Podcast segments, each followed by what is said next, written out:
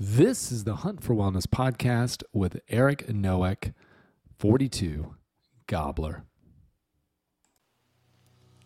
It's another great day for wellness, and this is Bones bringing the PAX of F3 Nation the latest strategies and tips to accelerate their king and optimize their queen. Health is a journey and requires you to take a proactive approach on a daily basis. Knowing exactly what to do and how to do it will help you achieve it faster. Each week, we are going to be interviewing the leading health and wellness experts, sharing inspiring stories from the PAX, and diving into the latest research to help you optimize your health. So get ready as we embark on your hunt for wellness. Well, welcome back to another edition of the Hunt for Wellness podcast. This is Dr. Tunis Hunt, or otherwise known as Bones in the Gloom. And PAX, super excited to be back on the airways with you this week and to highlight our special guest. Um, you guys are probably going to be familiar with who this guest is, as his role in our national leadership position or, or organization as he has. Um, but uh, and it, just filled with wisdom. I've heard him uh, on a, several podcasts. Uh, he's a regular on the new reboot of the reboot of the reboot of the 43 feet. Um, as they like to say, uh, and, and, dispels his wisdom and lots of uh, leadership. But I kind of wanted to bring him on today's episode to talk about his personal health journey. Um, we know in F3 we have a variety of PAX, all shapes and sizes, uh, ages, backgrounds. And I thought it'd be interesting just to kind of highlight some of the leadership of F3 over the next couple months, uh, just to have them come on and share their stories and really kind of help us understand what F3 means to them, how they use F3 in their own lives, and the health impact that it had on their lives. So, without further ado, I want to go ahead and bring in our special guest today. I have none other than Erik Nowak, or otherwise known as Gobbler in the Gloom. Welcome to the show, my brother. Hey Bones, how you doing today? I'm awesome, man. I think we were just talking briefly about uh, we got the hurricane coming up the East Coast a little bit, uh, but other than that, man, uh, life is good here uh, in the Charlotte Fort Mill region. How's it over there on the West Coast? So I'm located in Tacoma, Washington, just south of Seattle. Um, it has been unusually uh, warmer this time of year. We got a late start to our summer, and then uh, which I work in construction now as a PM, so it was like in my face every day. Uh, and now it's been staying drier longer. We're, they're calling for like 80 degrees out here on the first day of October. That is unreal. Uh, it's never that warm in October.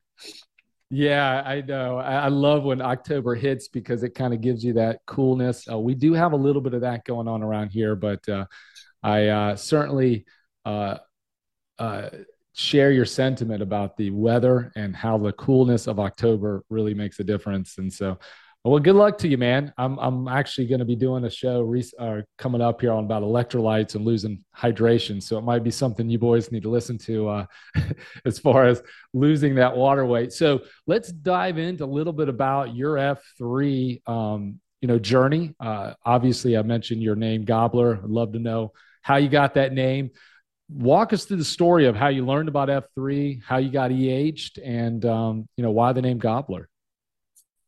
So yeah, I'll, I'll, give a slightly longer version on this than I have in the past. Um, I was, uh, and we'll probably touch on this as we get more into it, but I had just returned from Qatar for a six month deployment, and um, I had gotten home. Uh, I was living in Pittsburgh at the time, and um, my wife at the time, now ex wife, she had switched churches while I was gone um, because that's what she did.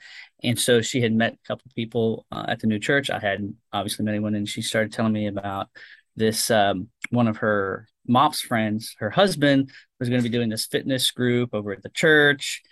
I was like, you know what? I'm working out five days a week. That's more than the average person. I don't need. I like sleeping in on Saturdays. Uh, but I got up. It was the end of March 2017. I got up. Um, I went one day uh, showed up at the church, and that was when I met Fiab for the first time. Um, he wanted, he kept started talking about giving me a nickname called Bunny. Um, I just looked at him with the look that most people give Fiab the first time you meet him, um, and just ignored him, knowing been around uh, male camaraderie enough, knowing that the surest way to get a nickname is to tell someone you don't want it. So I didn't say anything, and um, so that's that's when I first heard about F three. It was a pre launch workout. Uh, met some of the guys there, went home, researched it, and then later that, uh, well, it must have been I guess mid early April. Later that month, at the end of April, like third or fourth week of April, we officially launched in uh, North Park of Pittsburgh.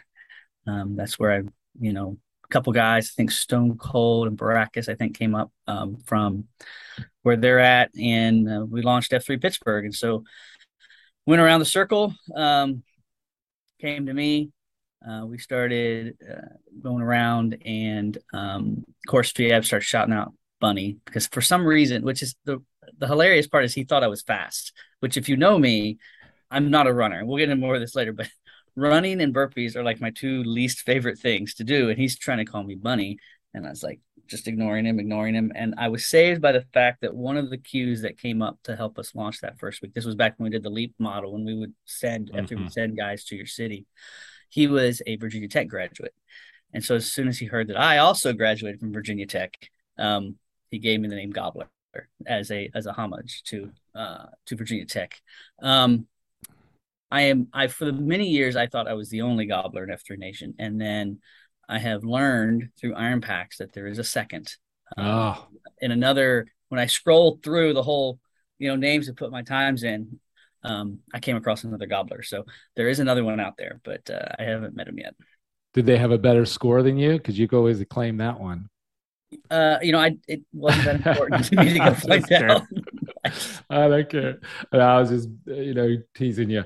As far as uh, Gobbler, I, I, I agree. I think that's a much better name than Bunny. I'm not sure uh, anybody wants to run around with Bunny, but hey, there might be a Bunny F3 out there. So if that's you, uh, God bless you. Carry the banner.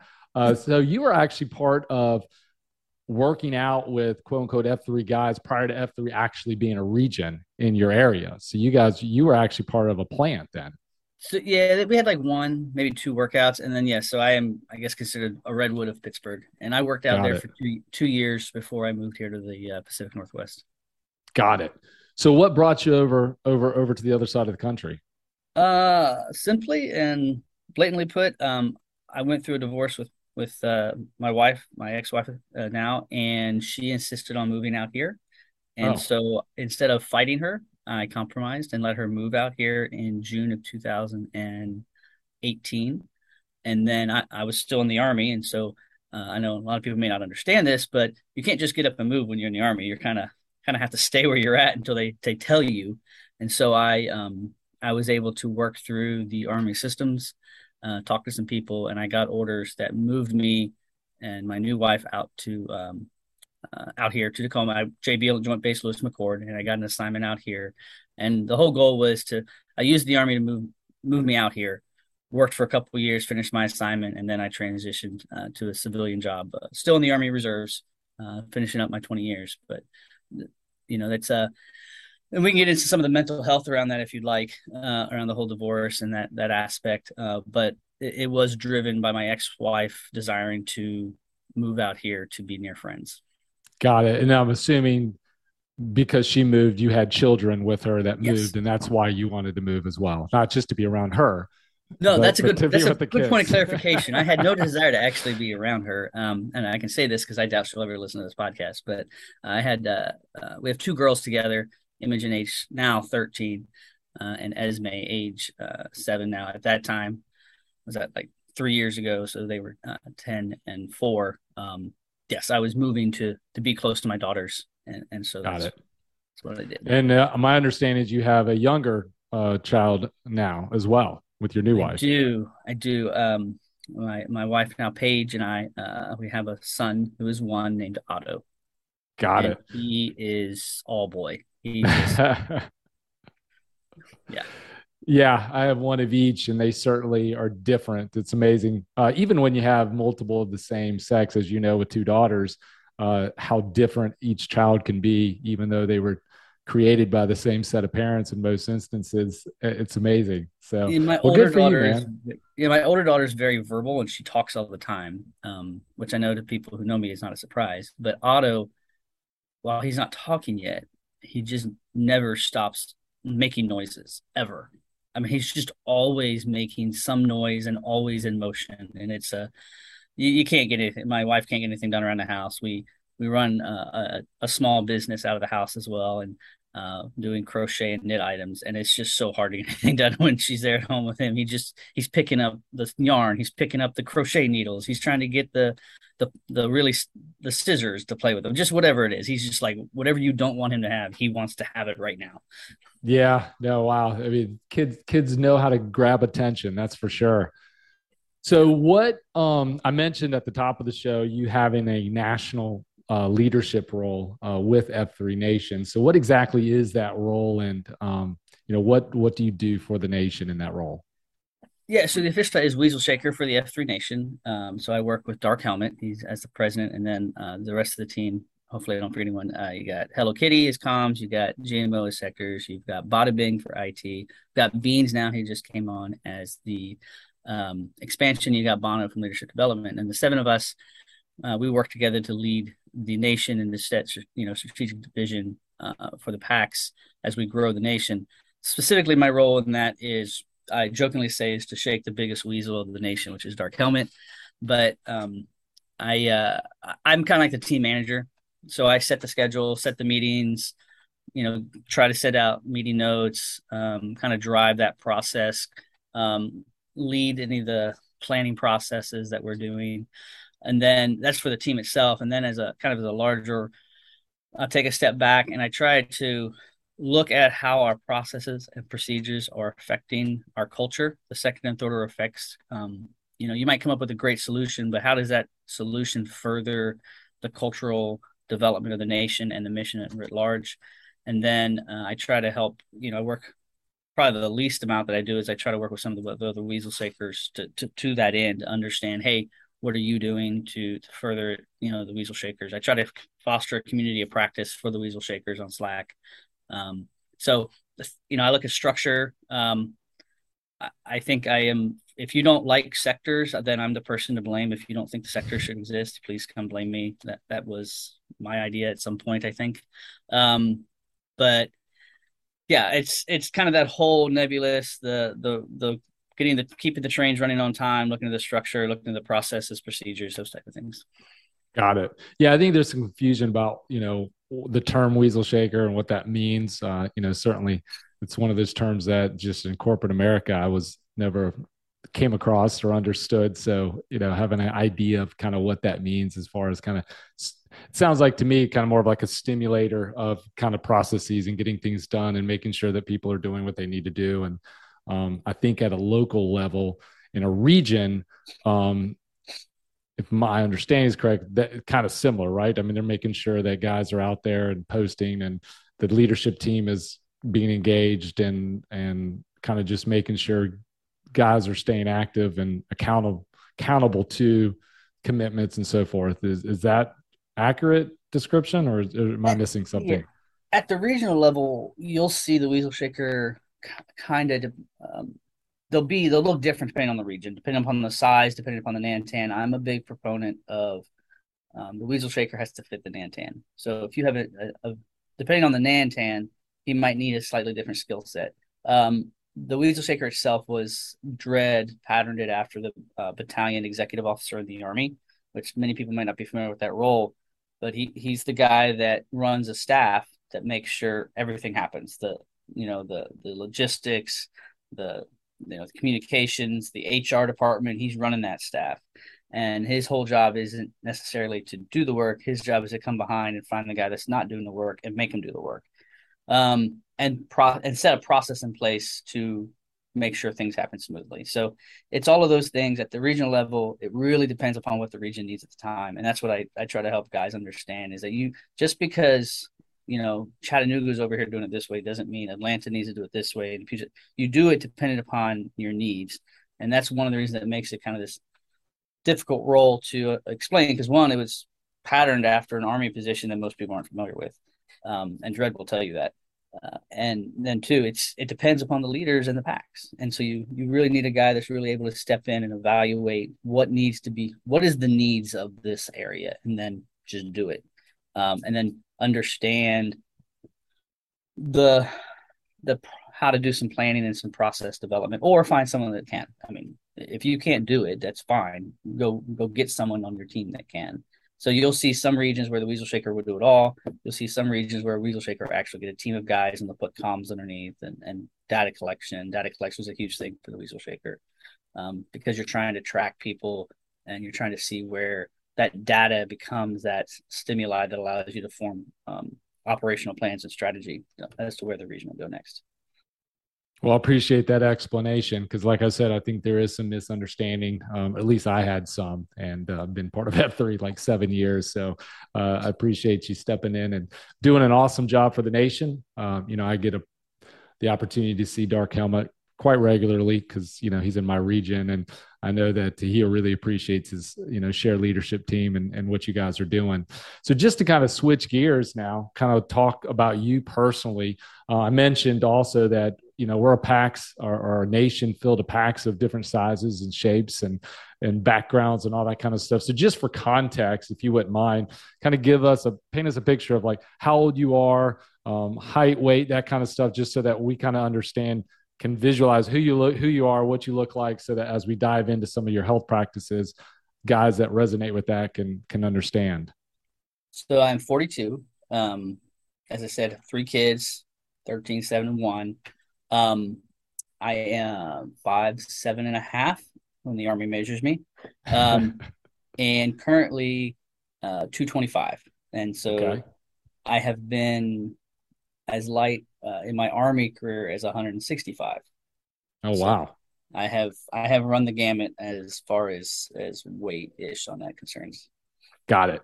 Okay. Very good. So I appreciate that perspective, so guys can k- kind of have an understanding of what you're doing or or where you are on that spectrum.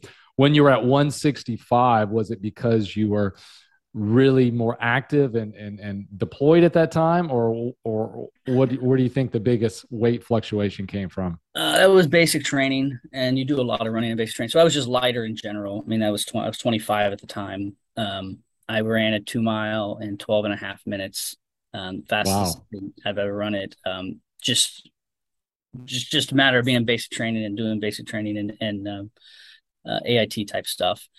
Um, and then I put on, I would say over the, you know, 42 now being older, a lot of the weight gain is just muscle. I mean, if you look at just even from a couple years ago, um, through weight training and different things like that, I've definitely put on muscle and, and, and if some fat, too much. At, I'll be honest, at too much at this time, I do need to lose some body fat. Two years ago, I was at 200.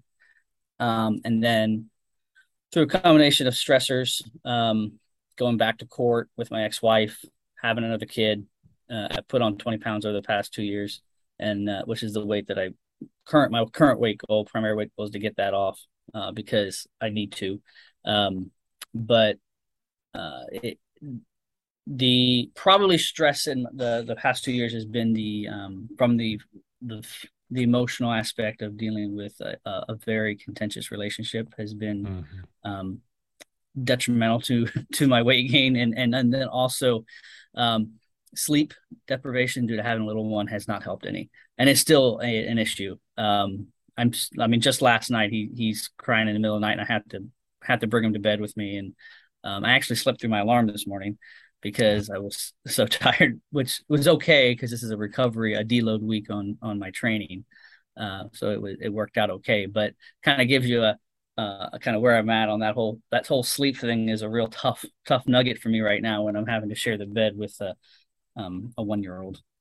Absolutely, man. There's certainly uh, times in life where sleep deprivation is you know acceptable and it's just part of what you have to do um, i tell people all the time that you know you're going to have no sleep is important and you know i'm, I'm a big proponent for proper sleep and um, i think that uh, if we're not getting sleep on a consistent basis it certainly affects our health overall but there's some instances where we just can't no matter what we want to do uh, you know our family scenarios or even stress in our in our lives uh, can can alter that. So I appreciate you being honest and open about all that. And and uh, the good news is, as you as you know, with older children, that too will change, and they will start sleeping uh, more consistently, and, and you'll you know be able to get back out there.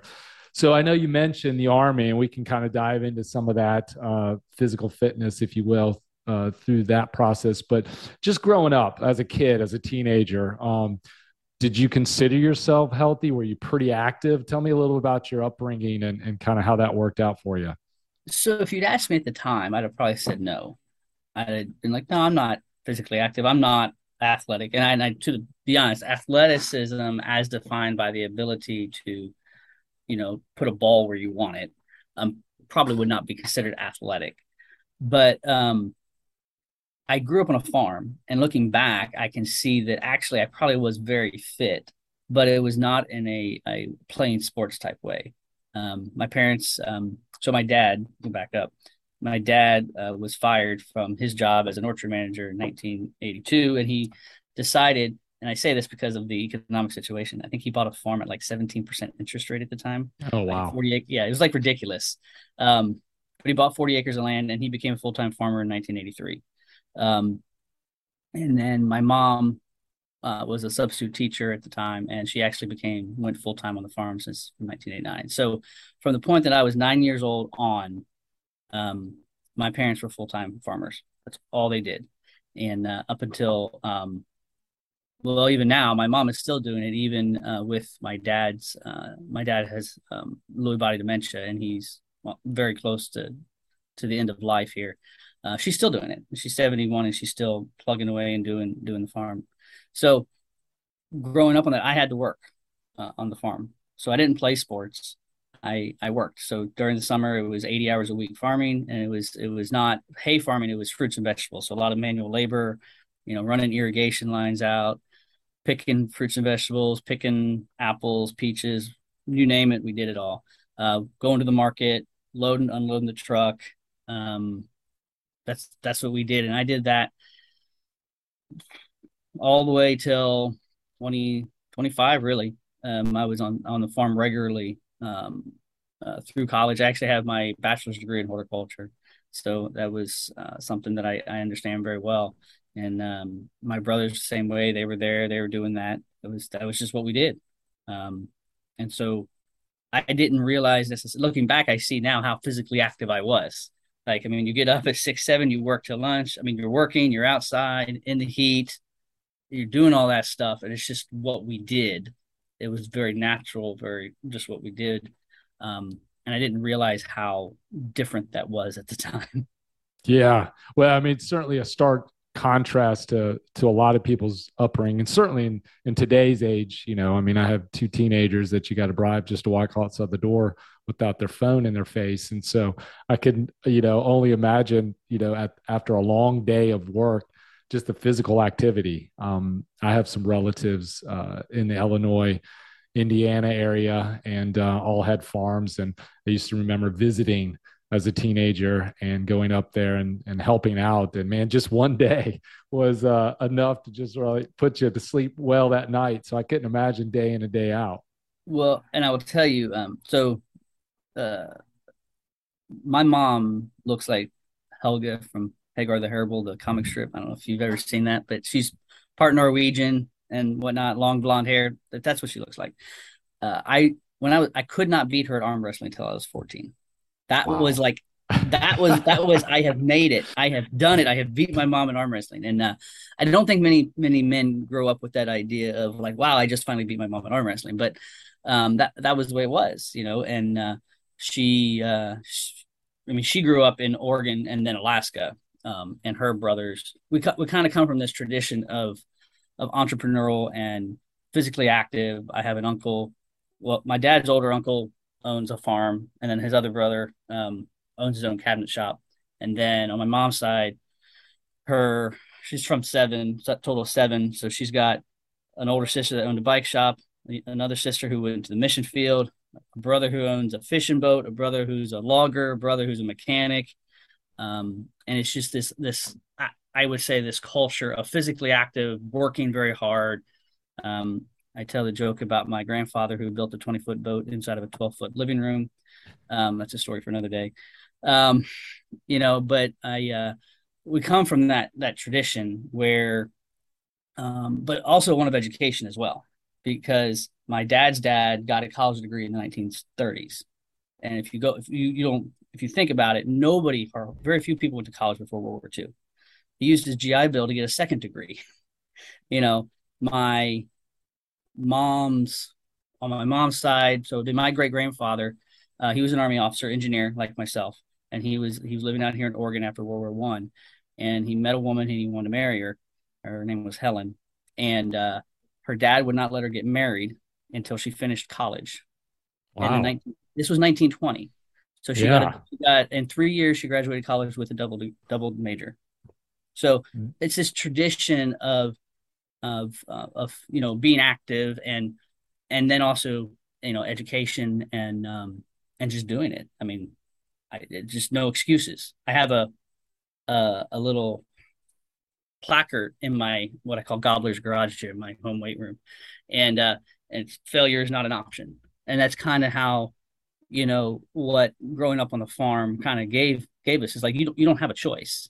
Right. Like you, you either work or you don't eat, and that's not in a punishment sense. That's just a you must work to eat, and that's this uh, it's dependent upon us to to do it. And we were all in it as a family, um, and I think you see that today where you know we're trying to help my mom with with my dad and everything on the farm with um with his end of life. That that's still that mentality is still there. Sure. No i mean it sounds like a fantastic upbringing and just that uh that work ethic that you own and i'm sure passing on to your own 2.0s here uh, as far as that education slash work hard uh, you get what you you you put effort into. And and i think that's a great background to have and you know certainly is probably going to propel you to to great things and has propelled you to great things uh, you know as an adult. So from a health perspective um, what would you consider kind of one of your biggest health challenges up to this point? I mean do you have any specific injuries or any specific illnesses? What what would you if you had to look back uh, what would you say your biggest health challenge has been? So i i would say two. Um, i've always been on the heavier side uh, and that's been something heavier as far as just I don't know, just whatever it is called my Eastern European genetics. Um, but then so that would be a more chronic one where I have to I can't just go out and eat you know whatever I want. That's just not what I can do. Um, and then I had a uh, I, my knee and my right knee has always given me a little bit of trouble since I was uh, probably 15, 16. In fact, um, when I first went to join the army in 2006, I had to get a waiver for it because somebody's like, some doctor at the entrance says, "Oh, it looks bad. I'm not sure we should let you in," you know. And so I went to a doctor, and a doctor said, "Oh, it's okay." But I ended up tearing my meniscus in 2010 uh, during my um, deployment to Afghanistan. It was in was in the middle of Kandahar City. We were taking a um, set of mine rollers off a vehicle in the middle of the night because Nothing ever breaks down in daylight, in case you didn't know this. It always breaks down at night in enemy territory. And so we're sitting there in the middle of Kandahar doing recovery operations. And I went to get in my vehicle.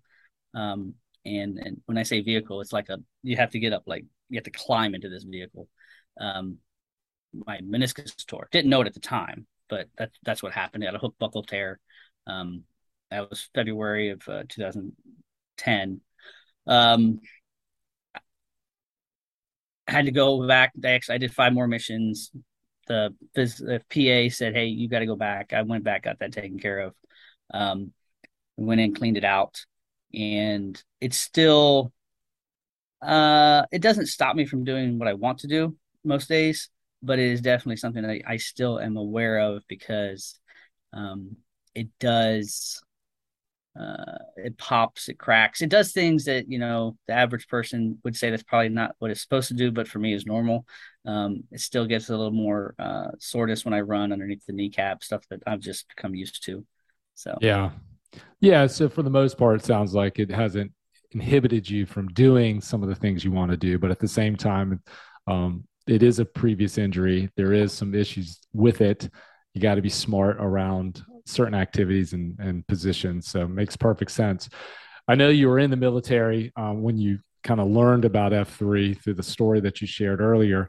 Um, and certainly, I'm sure the military has its own physical fitness standards that you guys have to kind of stay on top of. But just overall, from a fitness strategy, what was your day in, day out fitness strategy prior to learning about F3? Oh, that's a that's an interesting question. Um, at the time, so um, the army pre a couple years ago, and even to a certain degree, it was um, prejudiced towards cardiovascular. Um, and this was through the PT test, but it was also through culture. Um, and so it was really, and part of that was because it was easy. M- most people could max the push ups, which was anywhere from, depending on your age, 60 to 80 in two minutes. And the sit ups was about 80 in two minutes. But a lot of people struggled on the run. And so if you could run, you were golden. You know, that just don't don't don't drop out of the run. Was you know, if you're doing a, a company run or a unit run, don't drop out. And if you did drop out, particularly as an officer, you you that was not good. Um, this wasn't good. And so, you know, I put some effort into running through well definitely through my lieutenant years. And then i went to career course and i started i started doing more lifting in uh, in career course. So that would have been in 2013 uh, when i was at leonard wood. And then um, kind of started trying to keep that through but company command time at fort riley was really um, was really stressful as it's supposed to be. It's designed to be stressful, uh, so it was really difficult to stay on top and have a ma- maintain a current uh, or a, a consistent um, workout regimen through there. But then, when I, so when I came to Pittsburgh, I kind of was like, okay, I'm going to do you know three days a week lifting, which is what I did, and then uh, and do you know cardio on Tuesdays and Thursdays, and I did that when I went to Qatar for those six months, I made a, I, I went ahead and said, you know what, I'm just going to go all in on the strength thing. And so I did, um, uh, I had been using starting strengths, uh, Mark Rippetoe's linear progression up until then. So then I shifted and used a, the 531 program by Jim Wendler, uh, which is four days a week. And I, I did that, uh, took my deadlift and all the all the lifts went up as you would because of the, the way that program is designed it's going to make you stronger in those lifts just because of its specialization so then when i came back um, to pittsburgh and i and that that is when i i was introduced to f3 so i came i came back from qatar focusing on this strength this aspect of strength knowing I, when i came back okay i have to refocus and get some cardio under me. And so um, that was kind of how I used F3 to make sure I was doing that. And then so I've been back and forth uh, between four days a week lifting and letting F3 do cardio, or three days a week lifting Monday, Wednesday, Friday, full body, and then using Tuesday, Thursday, Saturdays as cardio, which is what I've I'm doing right now because I find that it's the best. One, it's the best way to stay balanced for me, and two, there's a Tuesday, Thursday AO that I've um, have kind of start I started and there's only three of us there, so I can't not show up right now. Yeah. The accountability factor uh, is is real when it comes to the F3 uh, brotherhood and getting out there in the gloom. So it sounds like to me that from a strategy, your personal strategy is kind of uh, strength training, kind of building the muscle, maintaining that, and then sprinkling in the cardiovascular and allowing the boot camp style exercise or running style exercise through the F3 workout serve that part. Is is that pretty accurate? That's very accurate, and and there's a couple reasons for that, and and I do want to make sure that I'm not making a. I'm not saying this is right for everybody, right? But for me, I start with the strength first, and the one of the primary reasons for that. There's two primary reasons. One is um, strength lifts all boats, right? If you're doing it correctly, you're going to increase your muscular endurance. You're going to increase your cardiovascular endurance, right? Um, I, I, you know, because I lift across a multitude of rep ranges, you do get the not and not like running, but you will get it in there.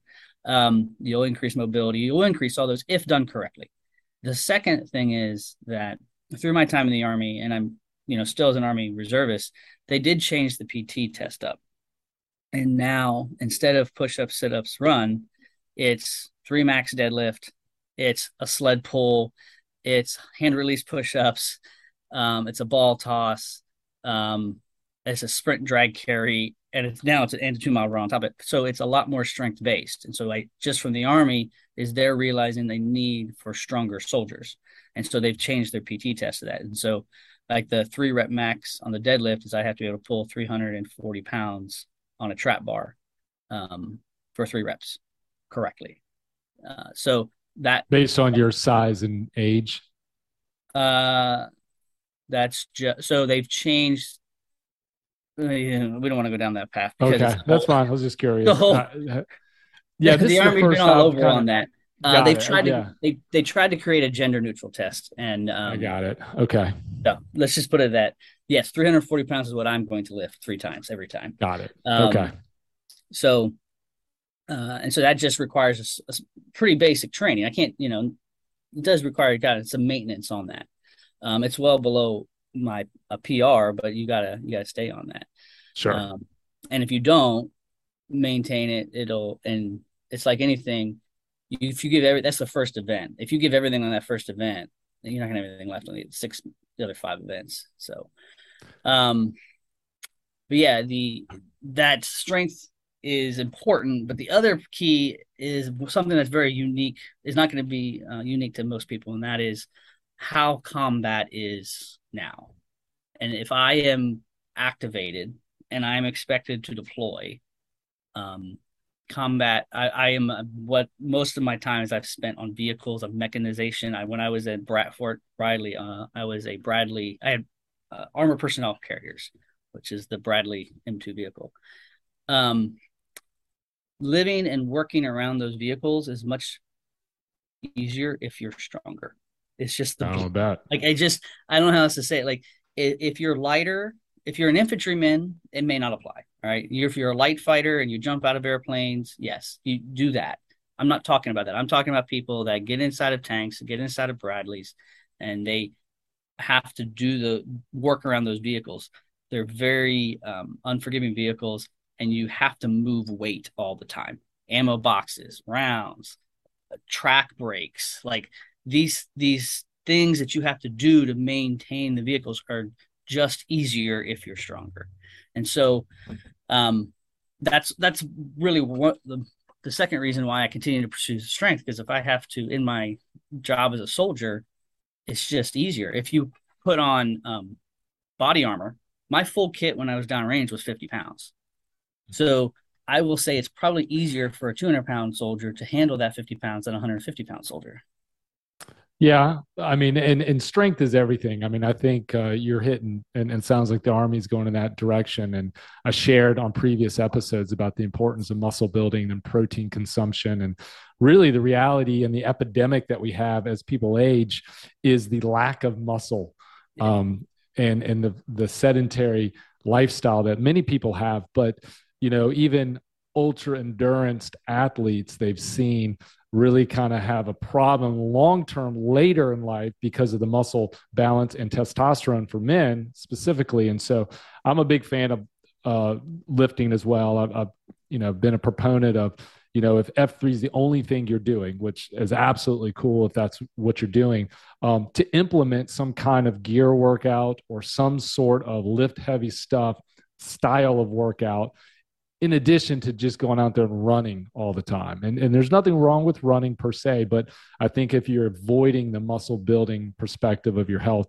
that you're going to fall short. So I, uh, I've personally been on a journey where I'm implementing more strength training in my regiment, in addition, and kind of like you, using the F3 workouts for that cardiovascular aspect of and getting out. And of course, we both know F3 is much bigger than the workout, and it's the camaraderie of the guys and the accountability and just making ourselves better men and leaders as a result of being around high quality men uh, as far as you know that goes. Um, so when it comes to working out with f3 do you have a preference of style of workout? The boot camp rock um, you know run what, what's your favorite? Oh um do i have a favorite style? Uh it depends on what I'm doing. So if I'm visiting your region and I'm showing up, uh, and you ask me to queue or I ask to queue, I will probably do a per, uh, string of pearls workout with teaching. Because as an F3 leader, I'm I'm going to come in and I'm going to play that role as well. Okay. Um, and I've done that before in Pittsburgh. I've done it when I visit back in Pittsburgh, uh, Blue Ridge. I, I will come in and I will teach um, throughout the workout because I am I want to make sure that we are all on the mission, right? I'm taking that opportunity to do that missional role. However, if I'm in here Defiance in Tacoma and I'm and it's my day to Q, um, which should be coming up soon here, um, there's a couple that I uh, a couple things that I will do. Um, one of my favorite workouts is the Gobbler Ladder, um, and that's one where I have it's push-ups. You do it's how I do that. It's push-ups, squats, and sit-ups and then I but in between each one is a run. So you start with 400 meters and you do push-ups. Um, then you do 800 meters, and then you do squats, then you do 1200 meters, then you do sit-ups, right? And then and then you come back down. And that's a it's a ladder like that. Um, I like those full bodies. So you get you get upper body, you get lower body, you get abs, and then you put the cardio. So I'll, I'll I can create workouts that way. And um, I've also done it where you do 10 push-ups, 20 squats, 30 sit-ups, run a quarter mile. Uh, that was one of my favorite ones at the point of pain at Pittsburgh because what I found is there was a guy, uh, Bieber, who was a really good runner. But after about the second set of sit ups, he couldn't run as fast because his his abs were weak, and so it started hitting everything. And so a lot of times I will find I try to find that balance where it, it it'll hit everybody, and eventually, no matter what your strength is, your weakness is what gets hit. Um, there's another style workout that I've, I've created out here that works pretty well is you take one exercise that's a timing exercise. So a, a carry or a drag. So drag a 120 pound sandbag or, or or do something like that.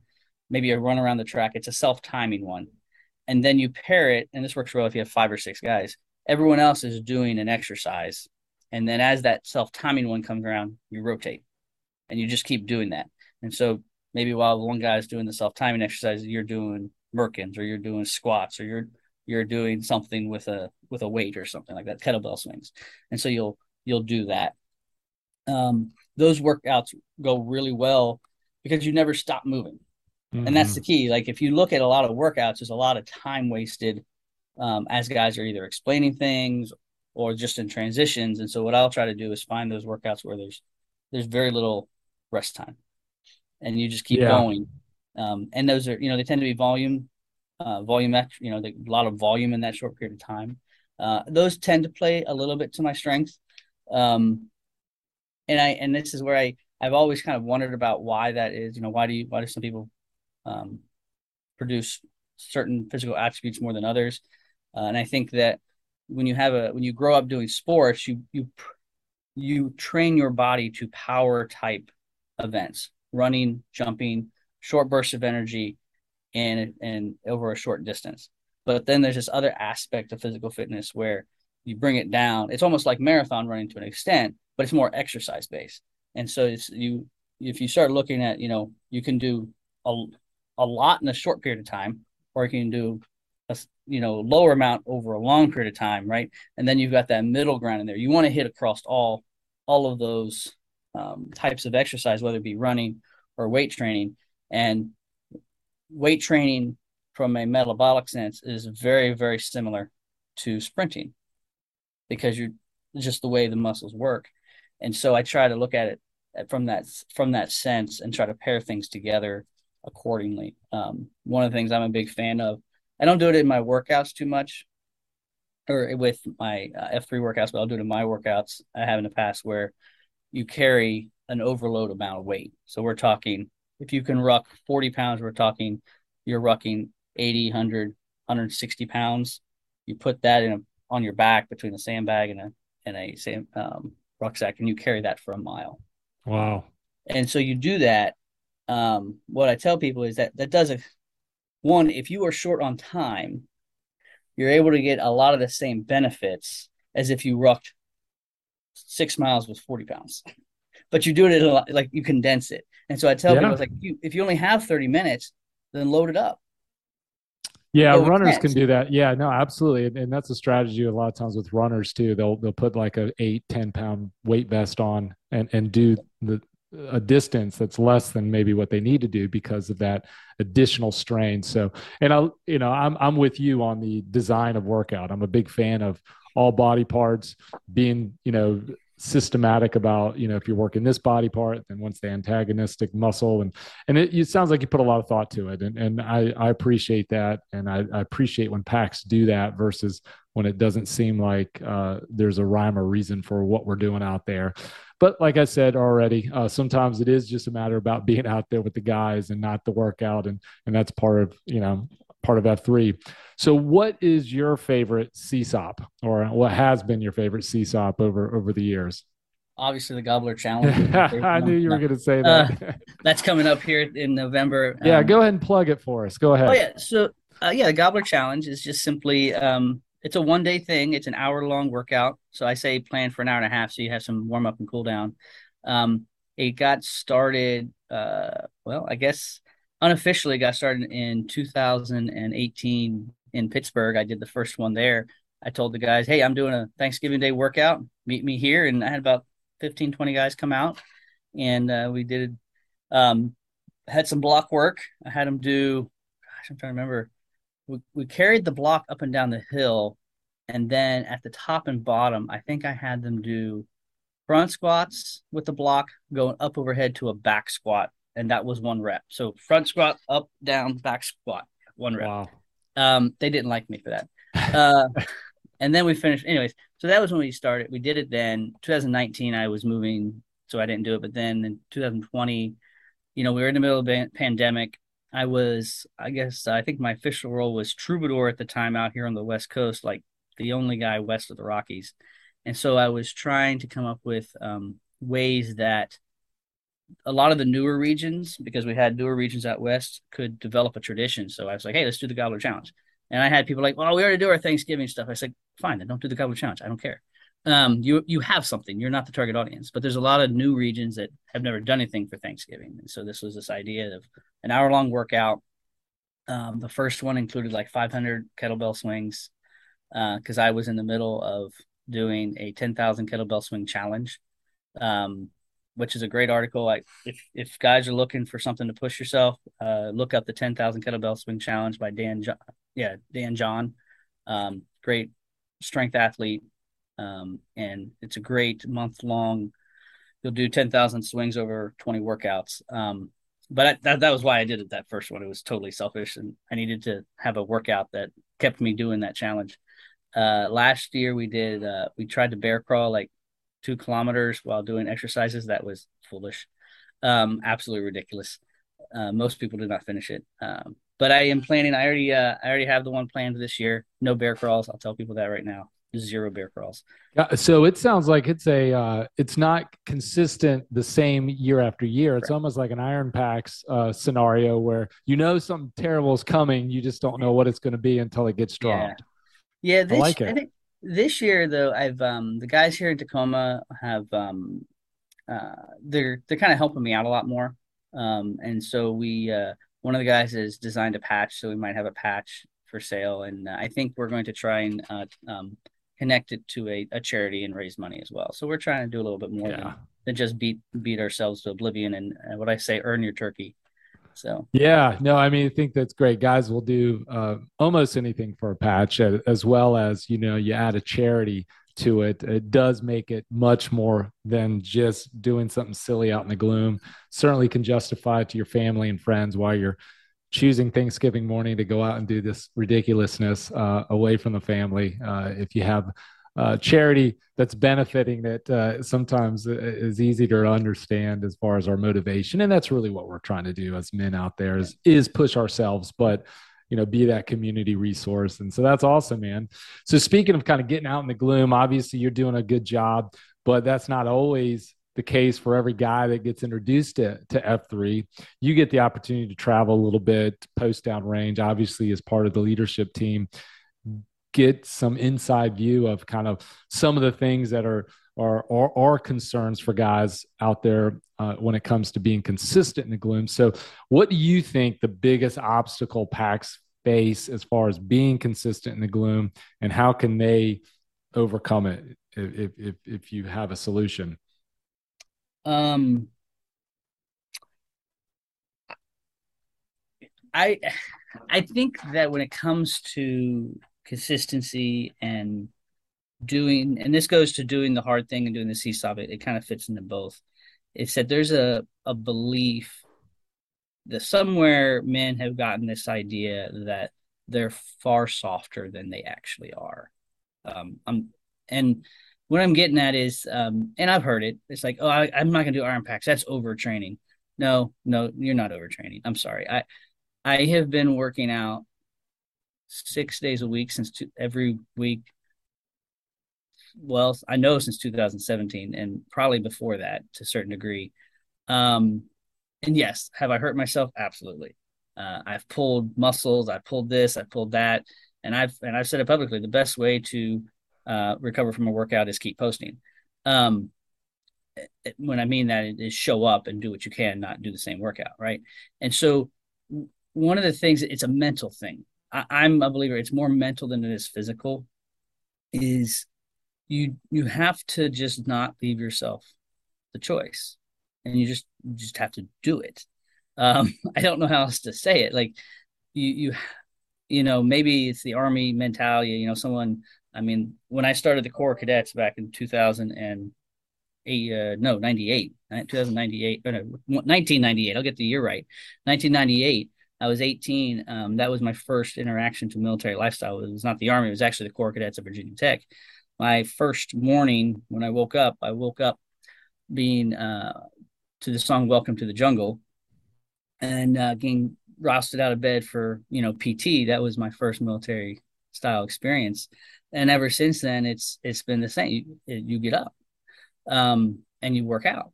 You whatever it is you just you make a plan and you do it. Um, you know if you you don't make a plan then you plan to fail.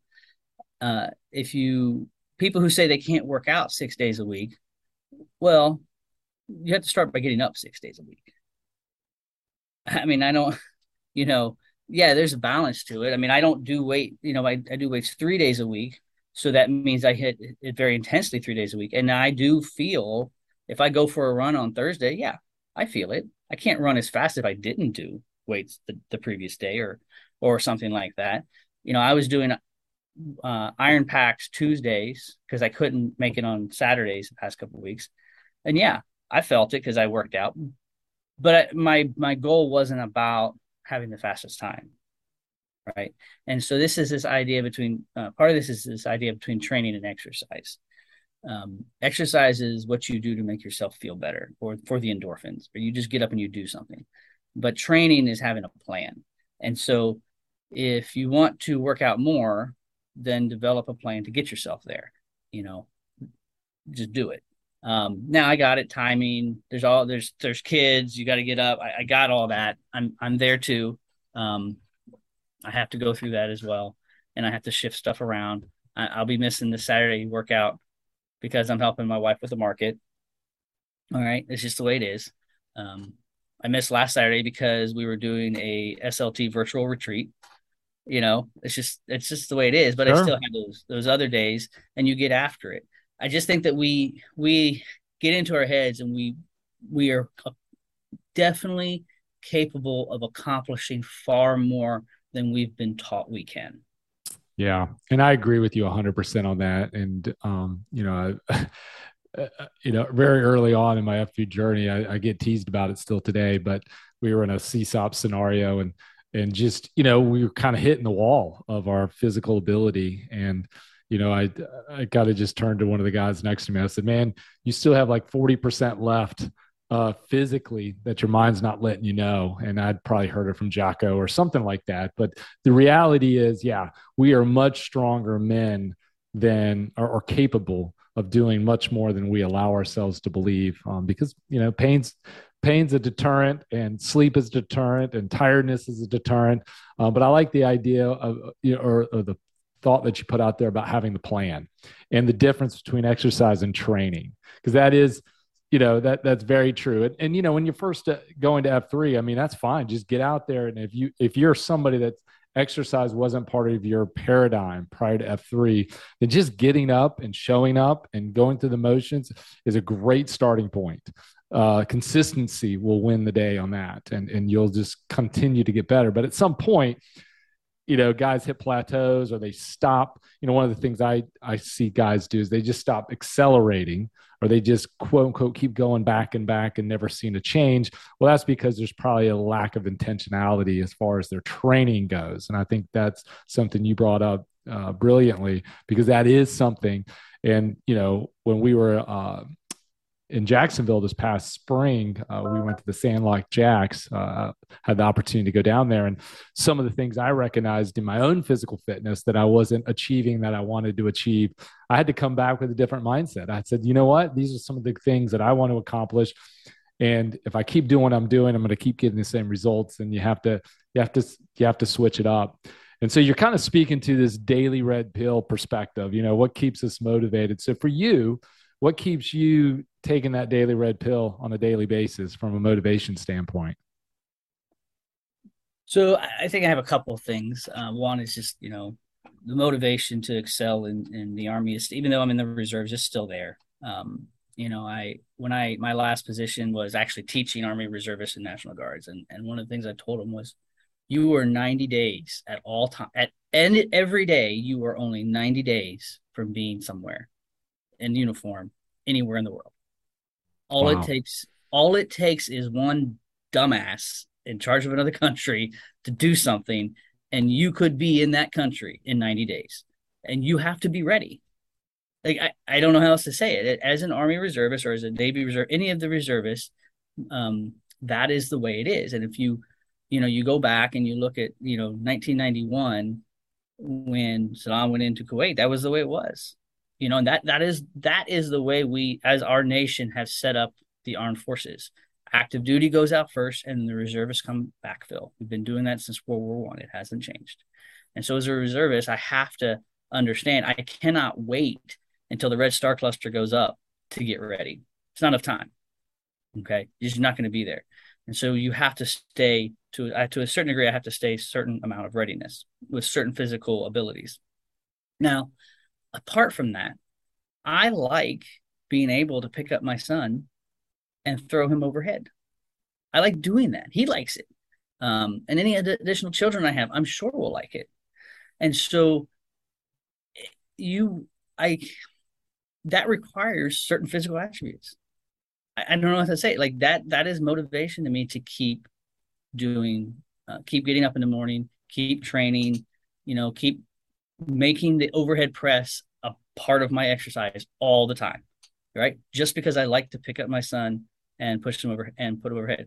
There are a lot of guys. I I get weird looks when I can toss my son son five to six feet up in the air. Now I'm sure some of those are from people who think I'm absolutely crazy, but I also know a lot. Some of those are from people who wish they could do it. Right. You know, um, because they can't because they fit they don't physically don't have the strength you know um i when i trained for my first GORUCK my mental in my mind i told myself i'm not training for the welcome party. I'm training for 3 a.m right?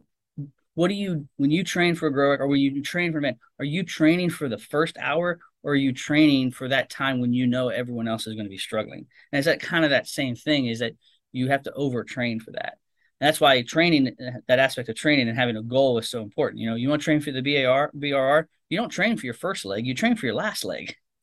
Uh, right? Amen. I just went through that, and I that's hundred percent accurate. Right, and because we know that if you only train for that first leg, that you're gonna get to the, the last one, you're gonna be it's gonna be hard. Um, you know, I've done the hardest physical thing I've ever done um, was a personal CSAUP of mine. I rode my bike from Tacoma to Portland, 169.9 miles, and I did it in one day.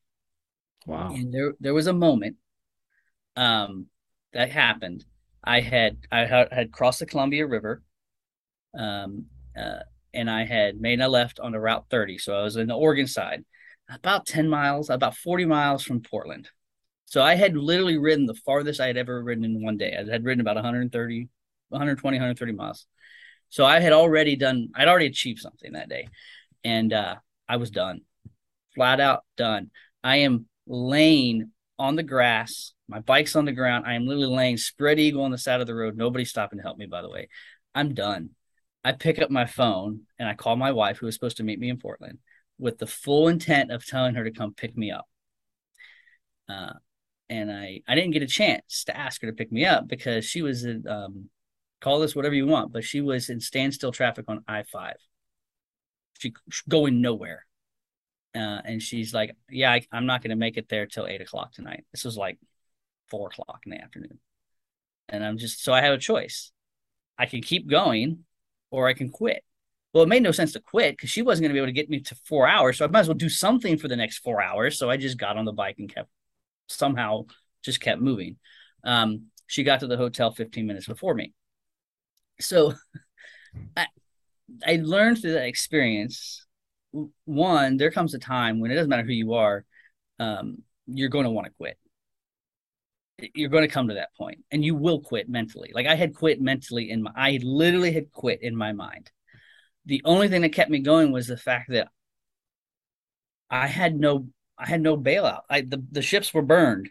There was no there was nothing coming for me. And so I got on my bike, I drank water, ate some more food, choked down another peanut butter and honey sandwich, but by that point were absolutely disgusting because I'd eaten like six of them that day. And I just kept pedaling.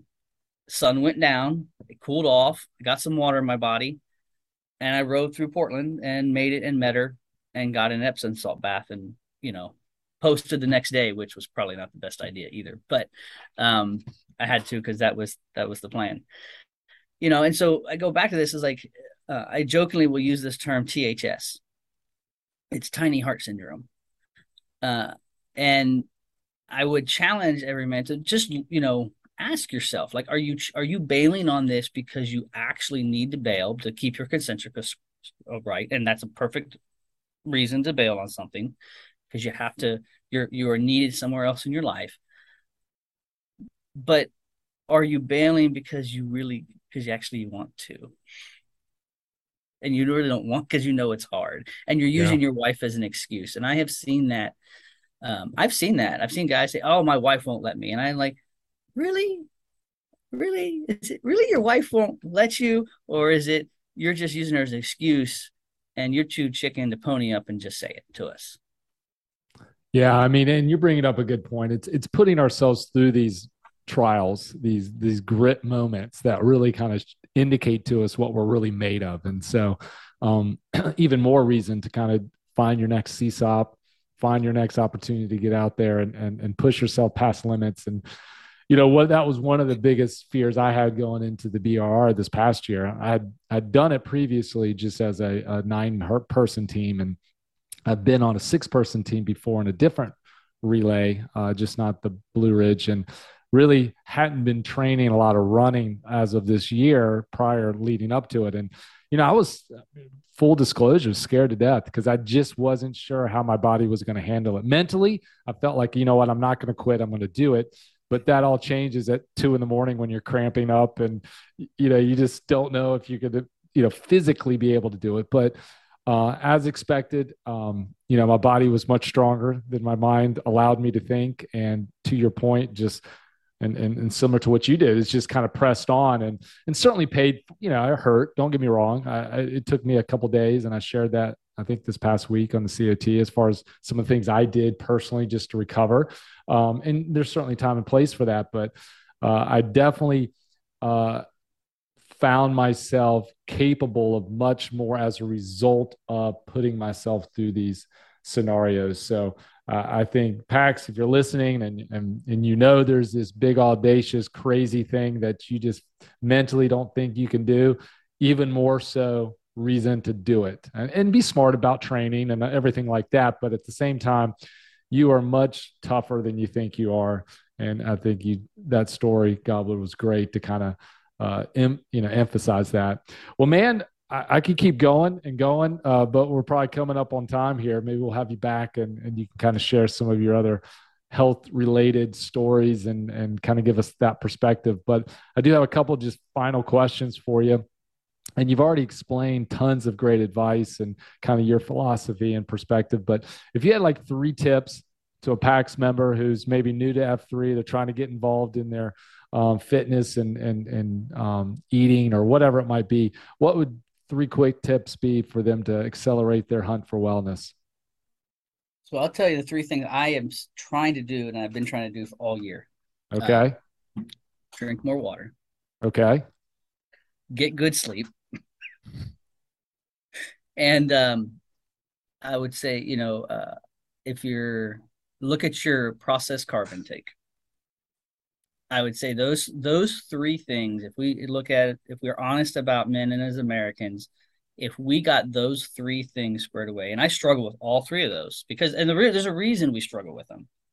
Um, it's because our lifestyles. It's hard to get around. This is uh, the job I'm in is the most physically inactive job I've ever had. Um, and uh, but those three things are, um, you know, th- they're low hanging fruit. They're the low, you know, if you you drink more water, you get good sleep, and you cut out processed uh, carbs, particularly at night. Um, you're going to be better. You're going to feel better. And then the other thing is, I'll say, don't major on the minors. Mm.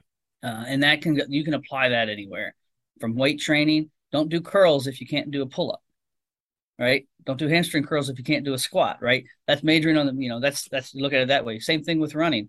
Don't worry about getting uh, hyper focused on um, you know a running program if you're not running.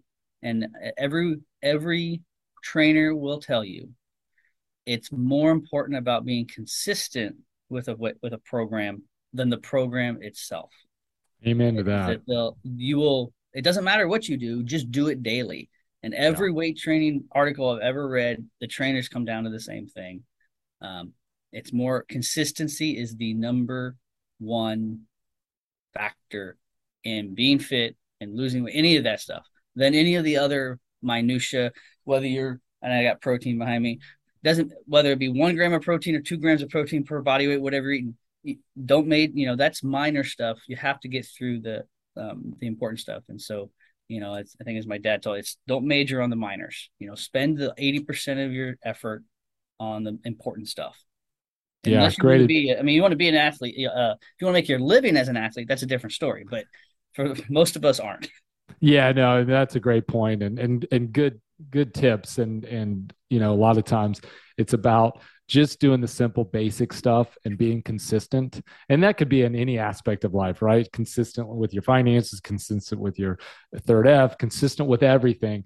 That's what differentiates people from just being average and being great is isn't that they're doing anything specifically great as much as they're just consistent in what they're doing and therefore that consistently builds up to to really produce that greatness. And so i think that that's that's fantastic. So i do have one final question for you but before i do ask that uh, gobbler i just want once again just to acknowledge you and say thank you for uh, a coming on the show today and sharing your uh, perspective and wisdom. And and more importantly man what you're doing uh, in your community as a leader as a father um, and then what you're doing for the nation. I know you uh, spend a lot of time behind the scenes making sure this thing we all love and and a lot of times maybe take for granted is running the way it needs to. As I mentioned already, I know the other uh, shared leadership team members appreciate you being part of that. So just thank you for that, man. And and I really appreciate you and, and getting to know you a little bit better.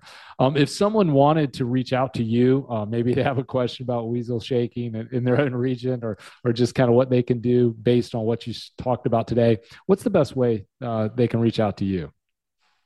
Uh, Slack is a good way you know, I'm I'm on Slack. I monitor that pretty daily from my desktop. Uh, if you're a Weasel Shaker, there's a Weasel Shaker channel you can get into. Um, I do a quarterly Weasel Shaker call. The next one coming up at the end of October.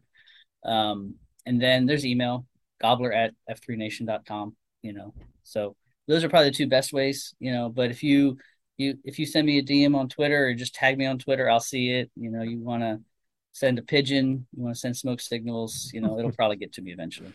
That's right, and then we're going to be hearing from you. I'm I'm sure here in the next month or two about the uh, the Gobbler Challenge and the specifics of it, so that we can all dial in and uh, participate together in that. Yeah, yeah, that'll be coming out. Um, I tend to start uh, publicizing it right after the Iron PAX Challenge. So okay, right when people are exhausted by that, which I, I heard there's a rumor there's a week five. I don't know. Yeah, I, I think through the grapevine I'm seeing that. So we'll uh we'll to be determined, I guess. I, I might I might extend my deload week. week. there you go. Right. I'm thinking about it. One more week of rest. My ah. quads were so sore after this week. I cannot tell you how like the front of my quads between the running. Yeah. Well, okay. I did do front squats on Monday and then I did the running and sit up. So my quads were so sore on Thursday yesterday. It was it was ridiculous. Yeah. No, I hear you, man. Well, good for you continue to get out there regardless. I love it. So, my last question for you gobblers this What is your definition of wellness? Uh, I would say um, that's a good one. Wellness is to me is able to live the life that you want to live. Um, if you cannot if and that is when um to me a definition because you could look at the opposite of wellness right? Stress is you know uh, negative stress you're like what's what is uh what is stress? Well it's living uh against your values right? If you live if you are currently extra doing something in your life that is against your core values that is going to induce incredible amounts of stress in your body and that is going to be unwellness. Uh, so you cannot be well if you're living against your core values and living against what you want and so, kind of look at it the other way is that true wellness comes that you're living the life that you want according to your core values.